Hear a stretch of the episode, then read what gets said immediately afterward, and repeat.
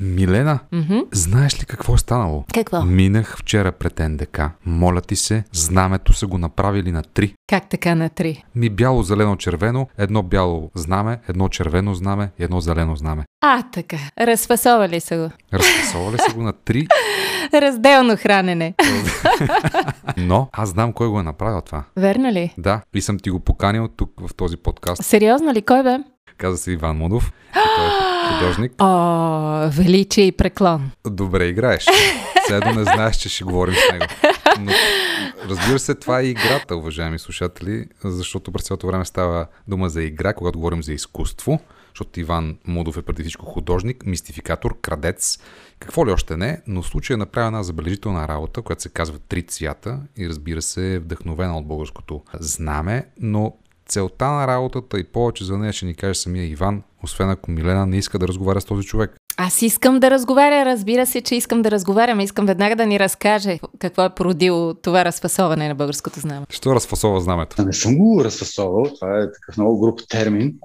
По-скоро освободих цветовете и дадох възможност на всеки цвят да има свой собствен живот, като отделно и самостоятелно знаме. И така хората, които ги виждат, ще могат да се концентрират на всеки цвят по-отделно и да си помислят всеки цвят какво значи за тях и какво представлява и да не си пречат на друг. Защото понякога комбинацията между цветове не е винаги много сполучлива, не че наш, нашия факт не е сполучлива цветова комбинация, но така могат да се, да се погледнат по, по друг начин, да се погледнат на, на цветовете в нашото знание. Ти ще ни кажеш малко повече за символиката, защото знам, че имаш такава информация за символиката на различните цветове в знамето, но в крайна сметка, сега много от хората си казват, това не е ли коштунство, този човек да освобождава, както казва, цветовете и да разделя знамето на различните му съставни части. И аз си мислех, че така много хора ще си помислят и ще решат, че това е коштунство, но за сега реакции са доста положителни и ще никой не ме е напсувал. Аз не взимам българския флаг и да го разцепа на три, аз си взимам правя всяко знаме по-отделно. Смисъл, че няма съдиране на флага, няма, няма неуважение към, към знамето и въобще А, т.е. искаш да кажеш, че това не е провокация към хората да се замислят, че сме се разделили по цветове или по убеждения. Не, искам да кажа, че не съм взел истински флаг и да съм го а, разцепил на три, ами съм го печатал, да, аз съм го печатал три пъти. Никое знаме не е пострадало в този акт на Иван Мудов. Но какво искаш да си помислят? Да приемат цветовете по- по-отделно и да си помислят какво, какво представляват. Те не случайно са там тези цветове. Моята информация е, че Раковски избира цветовете в българския флаг и той е бил вдъхновен от а, индо-ирански начин на мислене, в смисъл и, флаг, и тяхните знамена. Примерно бялото значи е, това е духовенството, зеленото е са работниците и червеното са войниците. Духовенство, работници, войници. Да, и това са трите, трите касти, които по някакъв начин разделят обществото на три, което това все пак, това знаме правилно преди 200, 200 няколко години. Тогава са били съвсем различни времена, аз дори не знам дали тези неща са още актуални, но, но по, по друг начин се възприемат вече нещата. Смисля, че работниците не са това, което бяха едно време. Духовенството също не е това, което беше едно време. За войниците не знам. То сякаш и знамената не са каквото бяха едно време. И това не е ли някаква от- отживяла до някъде символика знамето? Не знам, не съм сигурен, че оживява, защото всеки си го носи знамето в сърцето и като го видиш някъде не си го виждал отдавна или специално си в чужбина и претръпваш, като го видиш, мисля, че някакси се виждаш нещо, което ти е познато, нещо, което ти е мило. Смисъл, че винаги има, има някакви емоции, особено когато си удалечен от страната си. Правилна е информацията ти. Първият трибаграник се появява първо на униформите на легията на Раковски. Той ги използва за първи път, но всъщност Иван и Стиляна Параскевови, те са създатели на първообраза на българското национално знаме, този трибагреник. Изборът и редът на цветовете на националното ни знаме се свързва с известното име на Стиляна Параскевова и Браилският трибагреник, така наречен. Идеята за създаването му принадлежи на българския патриот от Браила, Иван Параскевов, а изработването и извезването му е извършено от неговата дъщеря Стиляна Параскевова. Това чете в сайта Bulgarian History. И ето оттам идва първото българско знаме. 1879 националният трибагреник за първи път е узаконен от учредителното събрание в Велико Търново на 26 март 1879. Разбира се, веднага след освобождението. Видът му е точно определен в член 23 на Търновската конституция. Точно така. Но всъщност въпросът, който Милена поставя е ключов. Аз така също разчетох твоята работа. Позволи ни тази интерпретация. Слушах също така Ирина Недева да говори по темата. Наистина ти изключително умело, защото си талантлив в това, което правиш, изключително ярка хрумка, едни такива културологични, социологически, социални, политически течения в обществото, каквито се явяват разделенията ни, по най-различни линии, ти успяваш просто с един символен, художествен акт някакси да ги олицетвориш, да ги изобразиш и то така видимо в центъра на София до Националния дворец на културата, пилоните пред НДК. С нощи бях там, видях, снимах, впечатлих се. Жестът е доста семпъл и прост. Въпреки, че това е акт, който аз съм извършил да разделя знамето на три, мисля, че много добре се вижда и разделението в българското общество в момента. Въпросът е, може ли един такъв символ като знамето да обединява при какви обстоятелства, поред теб? Не, не знам, може би това е персонална работа, не знам. Uh-huh. Според мен всеки българин изпитва към нашото, към нашето собствено знаме някакви чувства и превързаност. И това е нещо, което ни обединява около знамето. 1994 година, когато всички развявахме българският трибаграник, след като станахме четвърти в света по футбол, например. Милена, ти кога си плакала за последен път на трибаграника? Сякаш никога. Аз седя и съм самопотънала в самовглъбеност по темата дали вие говорите за обществото, за нацията. Аз си мисля, си разсъждавам изцяло индивидуално за работника, духовника и войника в мен и се, се чудя кой от тримата преобладава в настоящия етап от моя живот и дали изобщо ги има. Въпросът е, че не знам доколко изобщо символиката на знамето все още може да провокира. Ти ме питаш кога съм плакала, аз се чудя изобщо вярвам ли в това знаме все още. Вярвам ли в знамената, в държавата държавите. Вярвам ти за това, че всеки човек има тези три измерения, поне на своята същност, но общо взето май му се налага сам да се оправя с тях, а не в общност ти като артист, какви други настоящи проекти имаш, освен този, за които би искал да разкажеш тук? Проект, който направих, се казваше Една минута Сталкер и беше в Топлоцентрала. Нарязах филма Сталкер на 161 части, т.е. 161 минута дълъг от самия филм и го нарязах на 161 части по една минута, които ги прожектирах всичките едновременно. И всъщност това, което се получава е, че мога да видиш, да изгледаш филма за една минута. Докато го инсталирам, силно съм го изгледал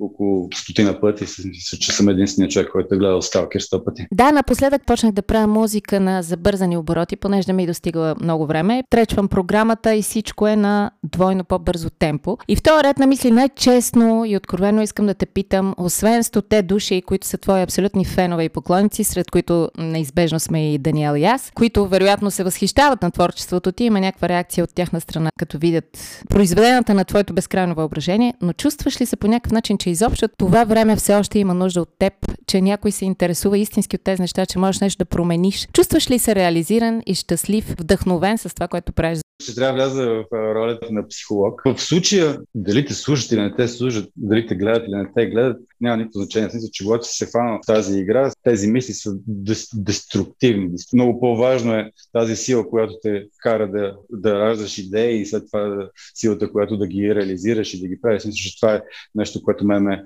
вълнува най-много от момента, когато се появява идеята и момента, в който разбирам как мога да я осъществя. Мисля, че това е такова чувство, което ми е абсолютно достатъчно. В моят случай аз еднакво се радвам на хората, които ми харесват работите и тези, които не могат да ги гледат. Толкова се радвам, когато дори има някакви хора, които са ми такива заклети хейтери и когато направя нещо и те не коментират, дори се чувствам леко изоставен. В, в средата, в която работя, се приемам като някаква секта, която са хора, които са завладани от това, което правим и се интересуваме един от друг и, и се радваме нещата, които правиме. Винаги има интерес, особено когато нацелиш, не дай се Боже, нацелиш нещо и се получи. Точно така и разказваме всъщност историята на нашето знаме или по-скоро символиката на цветовете, която много малко от нас знаем. В Търнската конституция, когато са приели а, знамето и са го обявили официално, няма обяснение защо са точно тия цветове. Мисъл, аз си спомням в училище имаше някаква такова доста може би наивни разсъждения от гледна точка на това, че нали, бялото е свободата, зеленото е красивата ни природа, червеното е пролятата кръв. В същото време ти може да отидеш на всяка си, че за бялото, че знамето, когато се предаваш и си обезверен и вече се... Да се... Хвърляш белия флаг?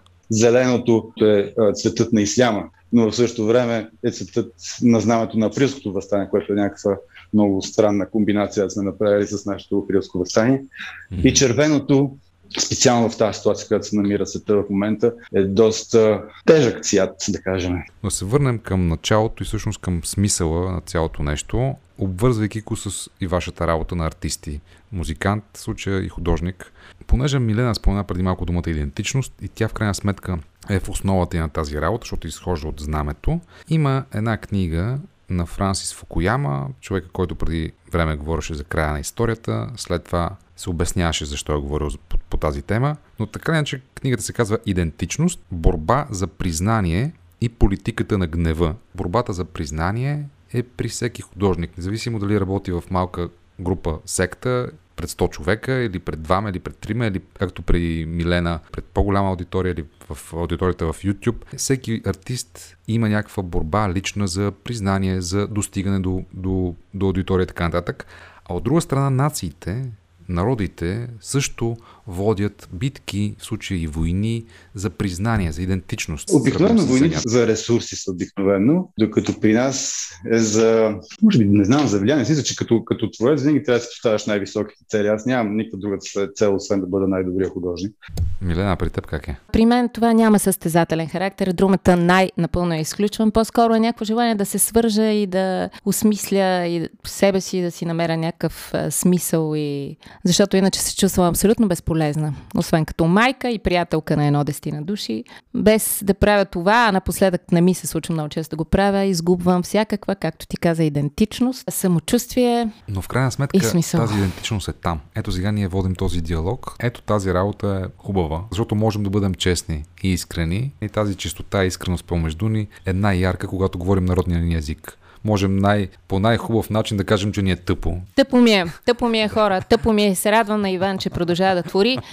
Аз нямам тази възможност толкова напоследък. Ето днес разбрах, че имаме въшки. на концерт и толкова ти се радват хората. Да, радват се, но това е било отдавна, откакто иде тази пандемия и поради някакви лични причини. Когато един човек, който се е занимавал с това, го изгуби, той се чувства много дълбоко нещастен и потиснат, но се радвам, че ти имаш възможност да продължиш. Че Даниел предложи да те срещнем и да си го говорим с теб. Дори целият ти глас излъчва един лут намирен дух и това ни радва, че съществуваш. Просто е яко да те чуем. Значи, да приемем, че депресия също нещо градивно. Аз много често се намирам там и съм си свикнал с нея. Не се оплаквам вече от нея. Дори ми липсва, ако я няма. Но това е един от най-значимите и големи проблеми в момента, в смисъл депресията, което е някакво неизследвано поле. Толкова често, примерно, доктора ти каза, че си не знал от какво си болен и най-бързата диагноза е, че е на нервна почва. И най-бързото решение е смърт. Колко да е бързо, в смисъл отнема поне 70-80 години. Милена, само ще ти кажа, че депресията разбира се е клинична диагноза, но в крайна сметка има много хора, не си сама, ако се чувстваш тъжна или в момента ти е тъпо, в крайна сметка страшно много хора, особено след пандемията, особено по време на война, особено в така кризисна ситуация, която се намираме, в крайна сметка изпитват подобни чувства. Вярвам, че и много от нашите слушатели някакси са солидарни с това, което казвам факта, че можем да си говорим, мисля, че е здравословен. И... Да си говорим каквото си искаме, без въобще да. никой да ни казва, да ни вкарва в някакви формати, и рамки. Така. А поводът е знамето. Колко знамето. Да. да. Сега ще ви спея тематичната песничка с днешния ни епизод, с което ако искате, можем да завършим. Ако искате, пейте, ако знаете какво се пее в песента. Бяло, зелено, червено. А, бяло, зелено, червено. И тук имаше едни три разлюлени вари. Трябва да я намерим песничката и текста и сега ще я пуснем за радост. Тя беше от Асамблея на мира. Любима песничка, мили приятели. Достоен финал. И Иван Мудов, благодарим ти. Чао, меси много.